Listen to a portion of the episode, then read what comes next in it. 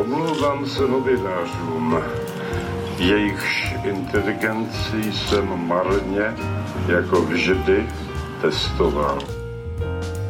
Tady jsou bruselské chlebíčky, průvodce kuchyní evropské politiky. Důvěra v česká média se trvale klesá. Podle společného šetření agentury STEM a institutu Europeum, do kterého měli bruselské chlebíčky možnost jako první nahlédnout, je výrazná většina Čechů a Češek přesvědčená, že média v zemi jsou stále více stranická a ta veřejnoprávní se vyhýbají kritice vlády. Stavem české mediální krajiny se zabývala i Evropská komise ve svém červencovém hodnocení dodržování zásad právního státu v unijních zemích a našla nedostatky. Obavy podle komise vyvolává například nedobrá ekonomická situace českých vydavatelů. Proč v Česku klesá důvěra v tradiční média? Jak jsou na tom v porovnání s ostatními evropskými zeměmi a je možné ztracenou důvěru získat zpět? Tady je Viktor Daněk a odpovědi nejen na tyto otázky budeme hledat s Alicí Němcovou Tejkalvou z Institutu v komunikačních studií a žurnalistiky Fakulty sociálních věd Univerzity Karlovy v Praze. Dobrý den. Dobrý den. Děkuji na úvod za pozvání, protože natáčíme přímo v budově institutu v budově Holár. Každoročně Reuters Institute sestavuje index důvěry v média i pro Českou republiku a v něm jen necelá třetina lidí Eh, uvedla v tom letošním vydání, že důvěřuje v česká média. Čím to je, že to je tak málo? Obecně, když se právě podíváme do té zprávy Reuters institutu, tak zjistíme, že obecně ten náš region, střední Evropa, středovýchodní Evropa, patří mezi ty, kde je důvěra v média poměrně nízká. Není to nějaká novinka, je to dlouhodobý setrvalý stav. Maximálně se liší to, kde ta důvěra zůstává nízká, případně kde se snižuje. My víme, že v našem případě se eh, mírně snížila o několik procentních bodů. Můžeme hledat ty příčiny ve spoustě aspektů a možná se k ním dostaneme postupně.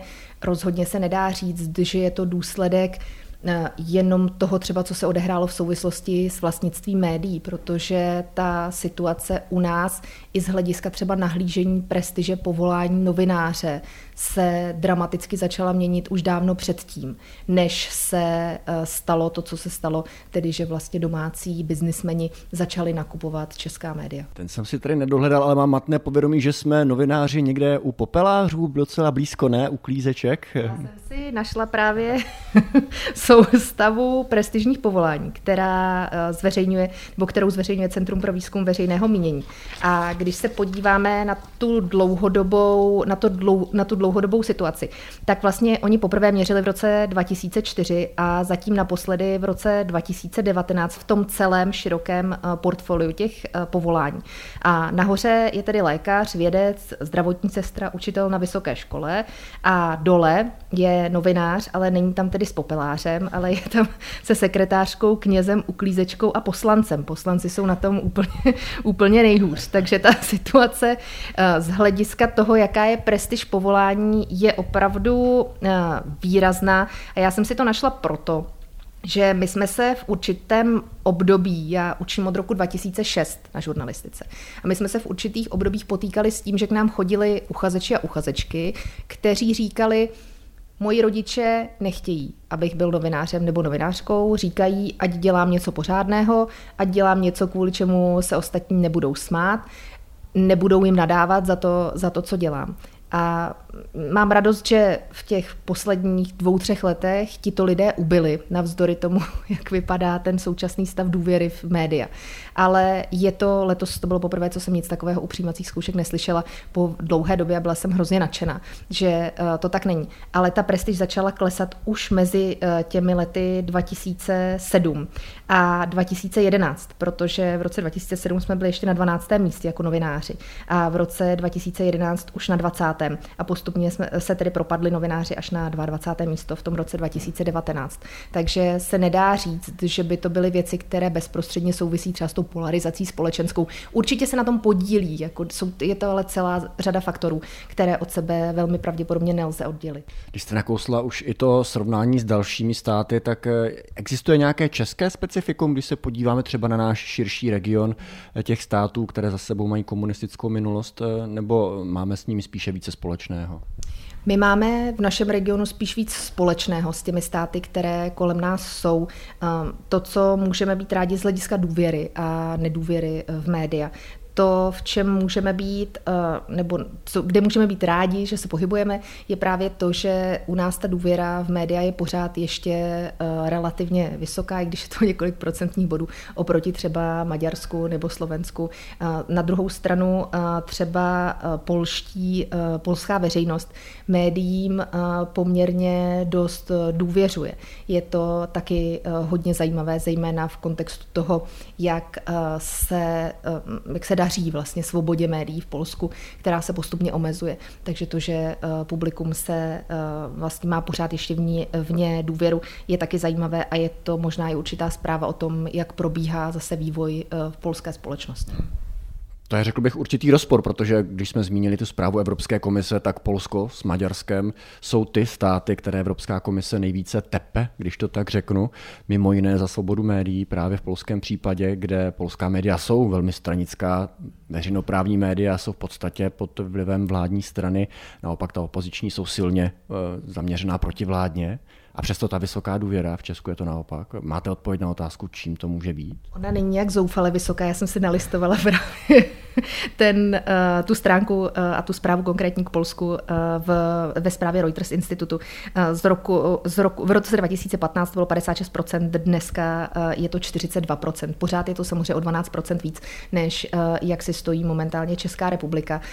Otázka je opravdu, nakolik ten ten proces, který probíhá vlastně v polské společnosti, není částí té společnosti v podstatě schvalován jako správný. Tudíž prostě i ta důvěra není taková, respektive nedůvěra vůči médiím není taková, jak bychom si třeba my představovali. Já si myslím, že kdyby se u nás odehrávalo to, co se odehrává v Polsku, že by lidé byli podstatně kritičtější. Ale je to jenom moje spekulace.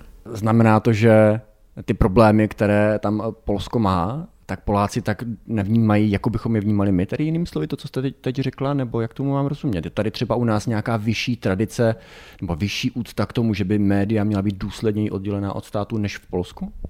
Když si vezmete, co se stalo s veřejnoprávními médii v Polsku, jak výrazný tak státu na ně byl a v jaké situaci dneska jsou, což je také možné si přečíst ať už na stránkách Reportérů bez hranic nebo eh, právě třeba ve zprávě Reuters institutu, jak moc jsou připoutaná ke státu, tak eh, něco podobného je u nás nepředstavitelné, protože i když se budeme bavit o tom, že třeba klesá důvěra ve veřejnoprávní instituce ve chvíli, kdy eh, měli občané jen trochu pocit, že se něco děje kolem nezávislosti české televize, tak vyšli opakovaně do ulic. E, není to něco, co by vlastně ta, ta instituce veřejnoprávního média je u nás velmi silná a nedovedu si představit, že ve chvíli, kdyby se postátňovala média způsobem, jakým e, se to odehrávalo v Polsku, že by tady lidé jen tak přihlíželi. Vrátím se ještě zpátky k situaci v Česku. Z toho výzkumu STEMu a Institutu pro evropskou politiku Europeum mimo jiné vyplývá, že se obecně nacházíme v takovém bodu vysoké nedůvěry ve společnosti k různým institucím, zdaleka jen k médiím. Je to tak, že se s tím vlastně nedá moc dělat, protože je to nějaká celková atmosféra v zemi, anebo se ta důvěra dá nějakým způsobem zvyšovat právě v situaci, nebo specificky v oblasti médií? My jsme se v rámci takového celosvětového srovnávacího výzkumu Worlds of Journalism Study věnovali před několika lety s kolegy ze zemí, které taky prošly vlastně tím přechodem eh, mezi buď totalitárním anebo autoritářským státem a demokracií tomu, jaká je důvěra samotných novinářů v nejrůznější instituce. A byly to jednak instituce reprezentativní, to znamená uh, politici, uh, poslanci, přísluš, senátoři a tak podobně, tak vlastně instituce, které dodržují nějaký pořádek, jako je policie nebo armáda, a potom potom justice.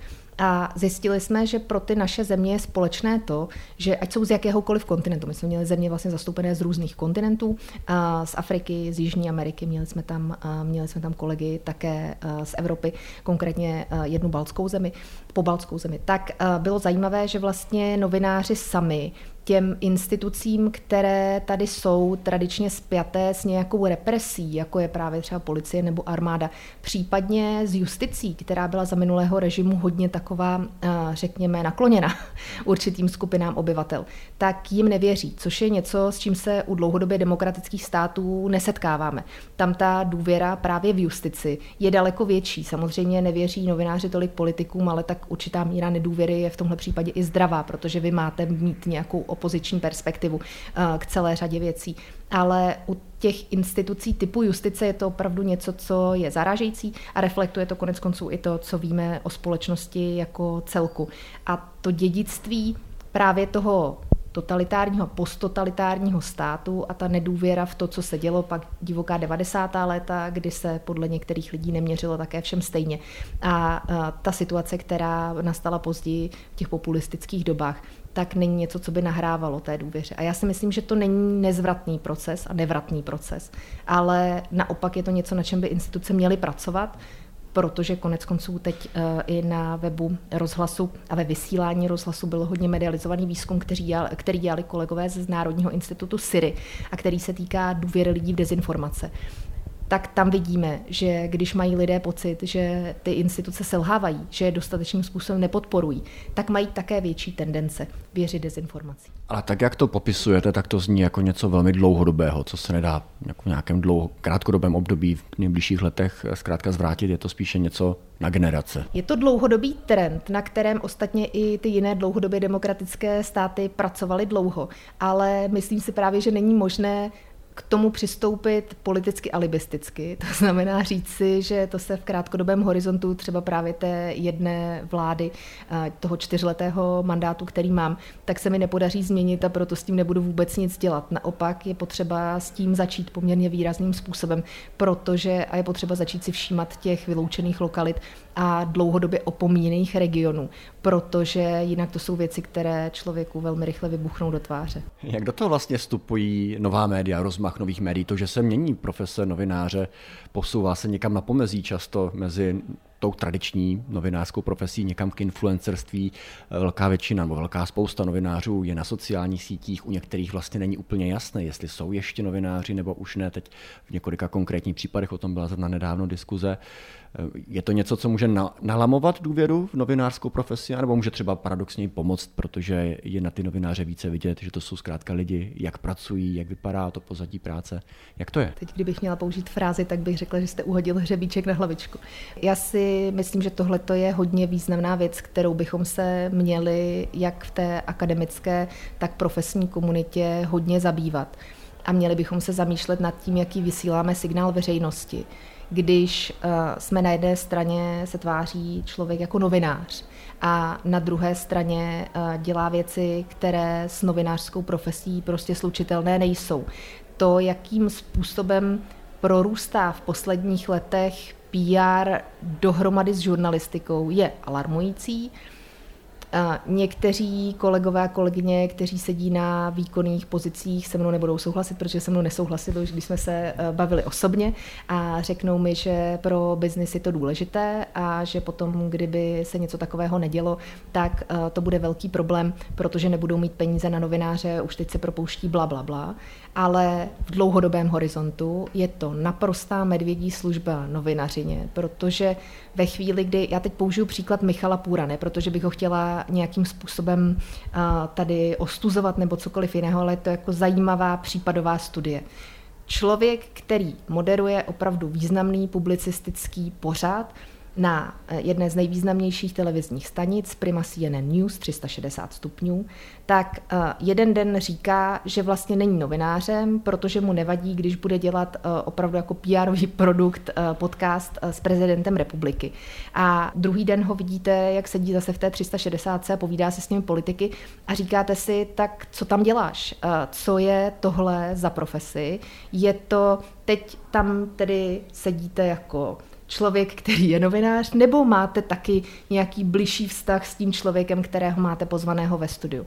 A tohle řeším na, řekněme, eh, filozofické úrovni já, kolegové, kteří se tím zabývají, ale pro běžné publikum se tím absolutně smívá to, kdo ten člověk je, jednou ho vidíte takhle, jindy ho vidíte jinak, tak potom je logické, že si lidé myslí, že média jsou stranická, protože vy si s tím těžko dokážete poradit. Totež, když novinář veřejnoprávního média vyjadřuje svoje politické názory na síti Twitter a tvrdí, že jsou jeho soukromé. Jako pardon. Michal Půr byl mimochodem hostem bruselských chlebíčků nedávno, my jsme se ho na to i ptali, jaké to bylo přejít z novinařiny vlastně do otevřeného lobbingu. On se stal lobbystou v jednu chvíli. Ale napadá mě ještě jeden příklad z nedávné doby. My se teď bavíme krátce po tom, co se opět na Twitteru stala takovou kauzou dne, pozvání herce Jaroslava Duška do pořadu Čestmíra Strakatého, kde on šířil jeho oblíbené pavěrecké teorie o tom, že rakovina to je důsledek nějakého stavu duše, že lidé nechtějí žít a podobně. A Čestmír Strakatý zatočil poměrně ostré kritice, že si ho vlastně vůbec neměl Eh, zvát a objevila se opět ta otázka, je novinář nebo ne, platí pro něho etické standardy nebo ne. A já si říkám, jestli to vlastně není dobře, že právě na tom šedém pomezí někde mezi novinařinou a influencerství, že se ta debata alespoň odehrává, co jsou vlastně novinářské standardy, koho všeho se týkají. Já si jenom myslím, že tahle debata o tom, co jsou novinářské standardy, se vlastně k širšímu publiku, publiku moc nedostane. Přesně jak jste řekl, tohle byla velká kauza na Twitteru, ale když si vezmete, jak je česká populace protwitrovaná, kdo všechno Twitter má, tak eh, zjistíte, že je silný v určitých sociodemografických skupinách, které rozhodně nemají problém s přístupem k informacím. Ale tam, kde byste, kam byste potřeboval ty informace dostat, tak tam je vlastně přes Twitter nedostanete. A to, že se ta diskuze, vlastně, to, že ta diskuze neprobíhá na uh, nějaké širší platformě, že se pak ty věci nedostávají uh, k dalším lidem. Eh, někteří moji kolegové říkají, že tady chybí mediální kritika. Do značné míry je to pravda, protože i když jsou weby o médiích a jsou pořady o médiích, tak eh, samotná mediální kritika tady trochu skomírá, protože eh, kdybychom ji měli dělat tak, aby dávala smysl, tak bychom na to potřebovali spoustu času a zároveň bychom za to neměli žádné ocenění, protože v té akademické sféře je důležité publikovat a ideálně publikovat mezinárodně. A je velká škoda, že to tak není a myslím si, že to je jeden z našich dluhů, který, až budeme mít větší kapacitu, jakože věřím tomu, že to tak jednou bude, bychom měli smysluplně naplňovat. Posloucháte Bruselské chlebíčky, průvodce kuchyní evropské politiky. Najdete je také na webu plus.rozhlas.cz, v aplikaci Můj rozhlas a v dalších podcastových aplikacích. Hostem bruselských chlebíčků zůstává Alice Němcová Tejkalová z Univerzity Karlovy. Zastavme se ještě blíže u dat STEMu a Institutu Europeum. Eh, už jsme to nakousli. Eh, podle šetření z přelomu dubna a května na reprezentativním vzorku tisíce respondentů eh, více jak dvě třetiny lidí řeklo, že jsou podle nich česká média čím dál víc stranická, že buď to otevřeně fandí vládě, anebo naopak opozici. Ostatně poslechněme si spoluautora šetření ředitele výzkumu agentury STEM Jaromíra Mazáka. Stranickost sama o sobě nemusí být nutně vnímána jenom negativně. Jo. Někdo říká, že vlastně média nemůžou být z povahy věci zcela objektivní a tak je dobře, když vlastně přiznají barvu a řeknou, za jakou třeba jako ideologii se staví. A, a, a i to může být nějaká perspektiva. Na druhou stranu my jsme v tom výzkumu konkrétně dotazovali přehnanou stranickost. To znamená situaci, kdy ta média přehnaně se kloní buď na stranu vlády nebo naopak opozice a k tomu teda 68%, to znamená nějaké dvě třetiny Čechů se vyjádřili, že ta situace taková je, což si myslím, že je poměrně hodně a reflektuje to nějakou eh, klesající důvěru v média, kterou jsme zaznamenali pomocí třeba jiných otázek a eh, pro nějaký kontext, pro srovnání, tak eh, ta situace je velmi podobná v Polsku. Je o něco lepší na Slovensku, kde eh, tu stranickost takhle vnímá menší část veřejnosti, ale naopak ještě ta situace je o něco horší v Maďarsku. Tam je to dokonce 78%, čili ještě o 10% víc lidí, kteří vlastně považují ta svá média, tu svou mediální scénu za až přehnaně příliš stranickou. Tolik eh, Jaromír Mazák. O čem ta data STEMu a Institutu Europeum podle vás tedy svědčí? Mě by uh, hrozně zajímalo, uh, jak ty otázky byly zadané časově, protože uh, my tu máme vládu, kterou tu máme nějakou dobu, ne, ne tak dlouhou. Otázka je, co si představuje vlastně ten respondent nebo respondentka, když odpovídá. Jestli to vztahuje k té současné vládě, nebo jestli to vztahuje třeba k vládě minulé, jestli to myslí jako, že obecně jsou provládní a nejsou dostatečným způsobem kritická k vládě, anebo že se to týká této konkrétní vlády. Takže to by mě eh, hodně zajímalo. Ta data eh, jsem vlastně měla možnost vidět jenom velmi, velmi zkratkovitě. Eh, je to něco, s čím se samozřejmě musíme vyrovnat jak akademicky, tak profesně, protože to, že si o vás vaši příjemci myslí, že jste stranické médium, určitě není dobře u veřejnoprávního média, protože veřejnoprávní médium z podstaty stranické být nemá komerční média si mohou dovolit zaujmout nějakou, uh, nějakou pozici, ale opět je to v mezích zákona, který, uh, který jim diktuje to, co dělat mají.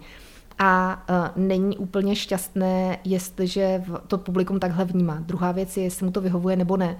Jestli vlastně nechce slyšet ten názor na situaci, protože víme z některých výzkumů taky vyplývá, že lidé čím dál tím víc chtějí slyšet nejenom tu zprávu jako takovou, ale taky to, co si o tom mají myslet proto sledují svoje oblíbené novináře na sociálních sítích, protože oni jim tam většinou k tomu ještě dodají něco eh, svého, nějaký kontext a tak podobně.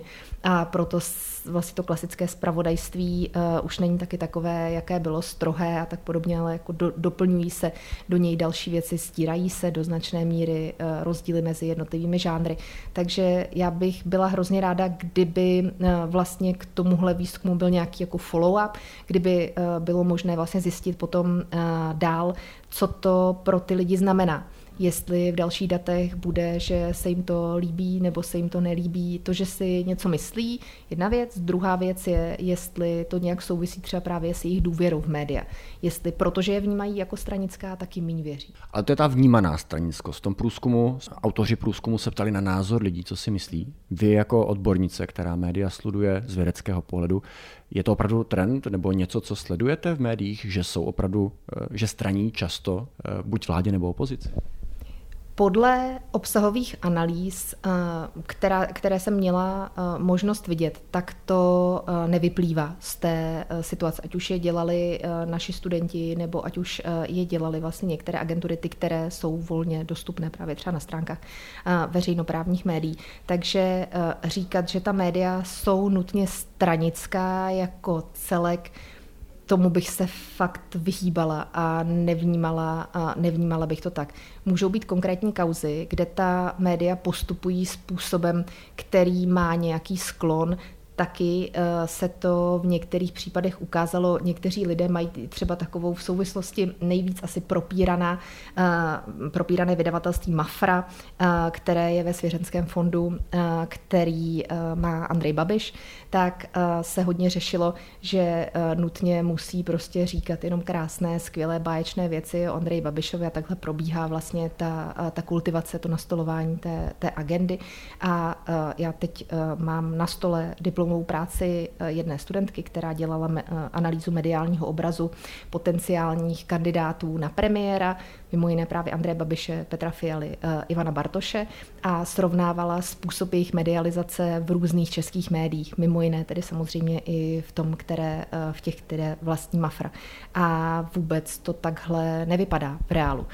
Otázka je pak způsob třeba kladení otázek a dalších věcí, to už je jako další pokročilá úroveň, ale rozhodně se nedá říct, že by byla jednostranná pozitivní medializace kandidáta Andreje Babiše oproti jiným kandidátům, který, kteří v té době kandidovali. Takže to je jako věc, která je zajímavá. Bylo to před těmi volbami eh, do poslanecké sněmovny v roce 2021. Já si tomu jenom správně rozumím. Já teď mě napadá hned několik příkladů, kdy média byla naopak velmi proti, babišovsky zaměřená. Jeden internetový nový titul dokonce nechal natisknout novinové letáky, které nechal rozeslat do téměř všech schránek po celé republice, zaměřených vyloženě proti Andreji Babišovi. Ale to, co říkáte, to znamená, že v tom celkovém úhrnu, že nepozorujete nějaké vychýlení na jednu či druhou stranu? Tak tomu mám rozumět? Ano, mám, uh, mluvím o tom, uh, jak vypadá vlastně celková mediální krajina v průběhu celého roku. Neříkám, že nejsou uh, situace a incidenty, kdy bychom se mohli bavit o nějakém stranictví nebo o nějakém sklonu. Právě kampaň k prezidentským volbám určitě patří k té situaci, která byla uh, podstatně více stranicky zabarvená. Ostatně to se řešilo už v předchozích volbách, jestli si média mohou nebo nemohou dovolit vlastně zaujmout uh, směr a podporu nějakého kandidáta. A víme, že to česká média opakovaně udělala. To jako věc, která, kterou je potřeba se zabývat. Ale celkově vlastně není možné opravdu eh, stoprocentně ukázat, že by eh, ta média udržovala vlastně sklon eh, nějakou dobu. Mohou být ideologicky zabarvená, mohou se věnovat nějakým tématům, jako se třeba Alarm věnuje tématům ekologickým, lidských práv, sociálních. To, to ano, ale že byste mohl říct, že prostě centrálně stranicky se staví k těmhle osobnostem nějak, nebo že se Mafra staví k, mm, k ANO vždycky úplně stejně ke všem osobnostem, tak to z těch analýz, které máme, není možné takhle říct, byť ty některé dílčí situace takové jsou a jsou stranické a média zaujímají stranické pozici. Ještě jedno číslo ze společného výzkumu STEMu a Institutu Europeum. 57% dotázaných si myslí, že veřejnoprávní média se vyhýbají kritice vlády. Tam jsme se ptali na takovou otázku, kterou bych eh, pracovně označil jako nějaká ušlápnutost eh, médií, to znamená ochota vlastně kritizovat vládu, nebo naopak ne. Ten výrok zněl něco jako, že veřejnoprávní média se vyhýbají kritice vlády a s takovým výrokem souhlasí tedy v Česku asi 57% veřejnosti, to znamená, může to být část toho vysvětlení i na tu vaši otázku, proč vlastně ta důvěra klesá, že část veřejnosti tedy nevnímá ta veřejnoprávní média jako dostatečně třeba ostrého kontrolora toho, jak ta vláda funguje, eh, co dělá. A opět eh, jsme v tomto ohledu eh, přibližně na úrovni Polska jsme o něco hůře na tom, než jsou na tom třeba Slováci, ale pořád jsme na tom lépe než v Maďarsku. Toto je asi docela silný indikátor jisté nedůvěry opět média veřejné služby. Na druhou stranu zmíněný výzkum Reuters institutu, tak eh, tam Česká televize, Český rozhlas jsou dlouhodobě na špici důvěry médií, pokud se, se ptáme na jednotlivé tituly, na jednotlivá vydavatelství. Čím to je, že tam je eh, taková disbalance nebo disproporce v těch číslech? To, to je skvělá otázka. Je potřeba si uvědomit, že v tom sociologickém výzkumu vždycky do nějaké míry záleží na kontextu. Ten výzkum uh, Reuters institutu tak je vlastně výzkum mediální scény, to znamená, oni dotazují českou televizi v kontextu jiných mediálních titulů, komerčních médií a eh, dotazují se na důvěru. A v tomhle srovnání ta česká televize uh, a i český rozhlas si vlastně vedou velmi dobře, mají nejvyšší důvěru z těch médií. Ten náš výzkum byl rámovaný jako výzkum vlády práva a důvěry vlastně v instituce obecně. To znamená, my tam českou televizi Eh, nemáme v roli jednoho z médií, ale jedné z institucí, která vlastně vytváří eh, nějaký právní stát a to demokratické prostředí. To znamená, to srovnání u nás je s institucemi, jako je třeba vláda, eh, ale třeba i NATO, Evropská unie, soudy, Česká národní banka, lokální politika. A v tomhle kontextu u nás v tuhle chvíli ta česká televize je hodnocena spíše hůře, to znamená je někde v té spodní třetině toho žebříčku, vlastně menší důvěru mají akorát politici na té celostátní úrovni, vláda, parlament eh, a eh, senát. Eh, naopak třeba eh, na tom Slovensku eh, ta veřejnoprávní televize je někde v polovině toho žebříčku těch asi 14 institucí. To znamená, na Slovensku třeba má veřejnoprávní televize vyšší důvěru než řekněme soudy na to. A tak to u nás není. U nás vlastně jsou na tom třeba ty soudy nebo to na to o něco lépe. Dodává Jaromír Mazák.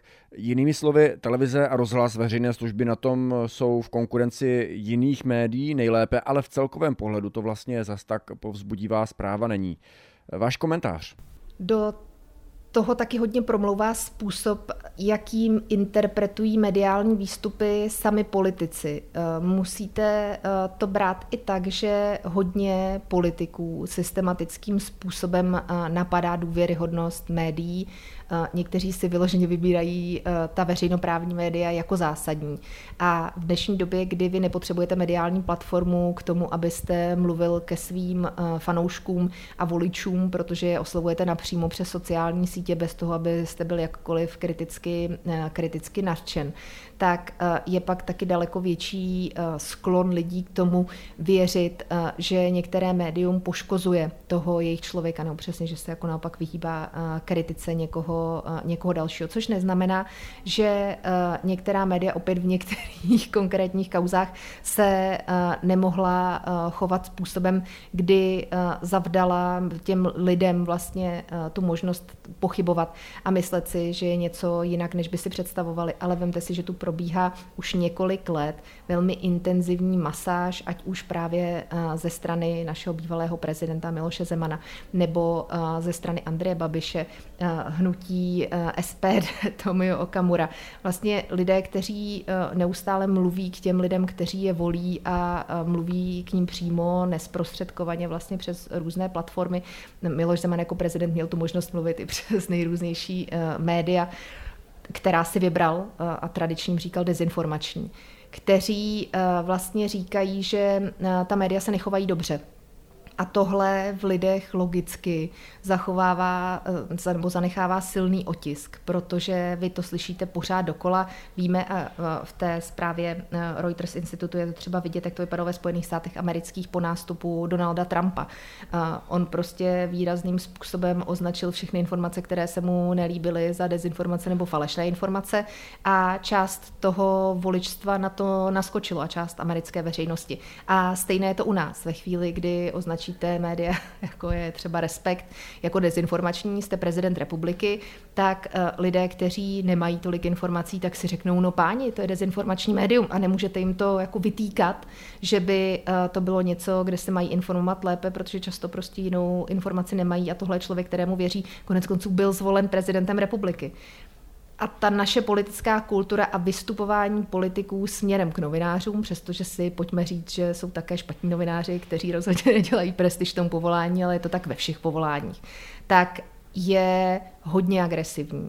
A logicky potom z toho nemůže být v jejich voličské základně nějaký jako super dojem a něco vlastně, co zůstává hezké. Závěrem bych se ještě jednou dotkl médií veřejné služby a teď budu teda trochu ve střetu zájmu jako zástupce média veřejné služby, ale v tom hodnocení Evropské komise se eh, unijní exekutiva věnovala právě médiím veřejné služby a eh, na jednu stranu chválila, že se zvýšila nezávislost Rady pro rozhlasové a televizní vysílání, ale i nadále je podle komise potřeba posilovat tu nezávislost stále ne, neodpovídá úplně evropským standardům. A další věc, co, co vytkla, tak to je eh, špatná ekonomická situace a vlastně nejenom médií veřejné služby, obecně vydavatelů v České republice. V jaké kondici vlastně mediální domy jsou? Mediální trh u nás není v nějaké skvělé kondici, svědčí o tom eh, výsledky, jak eh, ty, které zveřejňují vlastně komerční média, tak to, jak vypadá hospodaření právě třeba Českého rozhlasu nebo České televize. Je otázka, co se dá revidovat, co se dá dělat lépe, jak se to dá dělat lépe. Eh, vy jste udělal ten, to přiznání, že jste ve střetu zájmu. Já jsem do určité míry taky ve střetu zájmu, protože jsem 17 let spolupracovala s Českou televizí a chvíli jsem tam byla i zaměstnaná, ale zároveň mám velmi dobrý vhled do fungování České televize. A můžu říct, že do spravodajství by klidně mohlo přitéct víc peněz na úkor některých věcí, třeba zhrané tvorby. A je to otázka vždycky vlastně toho hospodaření přímo v tom domě, a toho, jakým způsobem vlastně byste měl pracovat na tom, abyste naplnil ty hlavní, to hlavní poslání médií veřejné služby, to znamená věnovat se co největšímu spektru témat, které budou relevantní, nebo která budou relevantní pro co největší množství populace a zároveň zohlední právě ty minoritní skupiny. Nebudou jako mainstreamové, já jsem to řekla, takže to tak mohlo vyznít, ale naopak zahrnou vlastně i ty marginalizované skupiny. A to je věc, které se můžete věnovat, i když se vám špatně ekonomicky daří, někdy mnohem častěji, třeba v případě drahých sportovních práv na velká mistrovství, eh, se můžete těchto mistrovství vzdát, přestože já bych byla zrovna z těch, kteří by chtěli vidět olympijské hry, mistrovství světa ve všem, eh, rozhodně ve všem velkém na veřejnoprávní televizi, ale možná to úplně nepůjde. A eh, můžete ty peníze dát i nám, nemusíte dělat tak náročné seriály a tak zajímavé filmy. Je to škoda, protože se vždycky musíte rozhodovat mezi jednou a druhou stranou, ale já se domnívám, že zvlášť v tom spravodajství je potřeba se mu věnovat víc a zaplatit lidi, kteří se mu věnují tak, aby se nemuseli věnovat ničemu jinému a nebyla tam jakákoliv pochybnost o jejich nestranosti. Hostem bruselských chlebíčků byla Alice Němcová Tejkalová z Institutu komunikačních studií a žurnalistiky Fakulty sociálních věd Univerzity Karlovy v Praze. Moc děkuji. Také děkuji a nashledanou. A o čem se v těchto dnech mluví v Bruselu? Za normálních okolností by se diplomaté unijních zemí a zaměstnanci institucí už chystali na srpnovou legislativní přestávku. O klidný odchod na dovolenou je teď ale možná připraví Španělsko, které šlo v neděli uprostřed vlny veder k předčasným volbám, a to ani ne měsíc potom, co se ujalo předsednictví. Věci se hýbou i uvnitř Evropské komise. Odchod z ní ohlásil její dosavadní výkonný místopředseda, duchovní otec Green Dealu a dlouhodobě jedna z nejvýraznějších postav bruselských kruhů Franz Timmermans. V Nizozemsku povede do voleb spojený blok strany práce a zelených, který momentálně vede průzkumy veřejného mínění. Timmermansovi kritici v Česku, Polsku a Maďarsku se už radují v domění, že se ho zbaví. 62-letý veterán unijní politiky má ale slušnou šanci, že se do Bruselu vrátí jako premiér jedné z nejvýznamnějších členských zemí. Mimochodem jde v krátké době už o druhý výrazný odchod z vedení Evropské komise. Opouští jej také výkonná místo předsedkyně Margarete Vestagerová, která se uchází o místo prezidentky Evropské investiční banky. Ještě nedávno se o ní mluvilo jako o jasné favoritce, sama se ale střelila do nohy. To když se pokusila do Evropské komise neúspěšně přetáhnout špičkovou americkou ekonomku z Yaleovy univerzity Fionu Scott Morton. Aby nedošlo k nedorozumění, pro unijní exekutivu by nástup této uznávané expertky na hospodářskou soutěž s hlubokou znalostí amerického prostředí šlo o zásadní posilu ve sporech s americkými technologickými giganty o dodržování evropských pravidel hry. Proti jejímu nástupu se ale postavila Francie i někteří kolegové Vestérové uvnitř komise. Víc než kompetentnost pro ně byla rozhodující neevropská národnost americké ekonomky. Možná hloupá krátkozrakost, řeknete si, ale kdo se jen trochu orientuje v unijní politice, dobře ví, že se reakce Francie a dalších dala čekat. A také, že Paříž domělou zradu ve Stárové nezapomene. To je z tohoto dílu bruselských chlebíčků vše. Ať už si nás pouštíte na dovolené nebo jinde, vězte, že i za týden na vás čeká další premiérový díl. Poslechnout si nás můžete jako vždy v pondělí po 11. na plusu nebo ve vaší oblíbené podcastové aplikaci. Pokud jste tak ještě neučinili, dejte nám tam prosím odběr, ať vám příští epizoda neuteče. Naslyšenou u některého z dalších dílů se těší Viktor Daněk.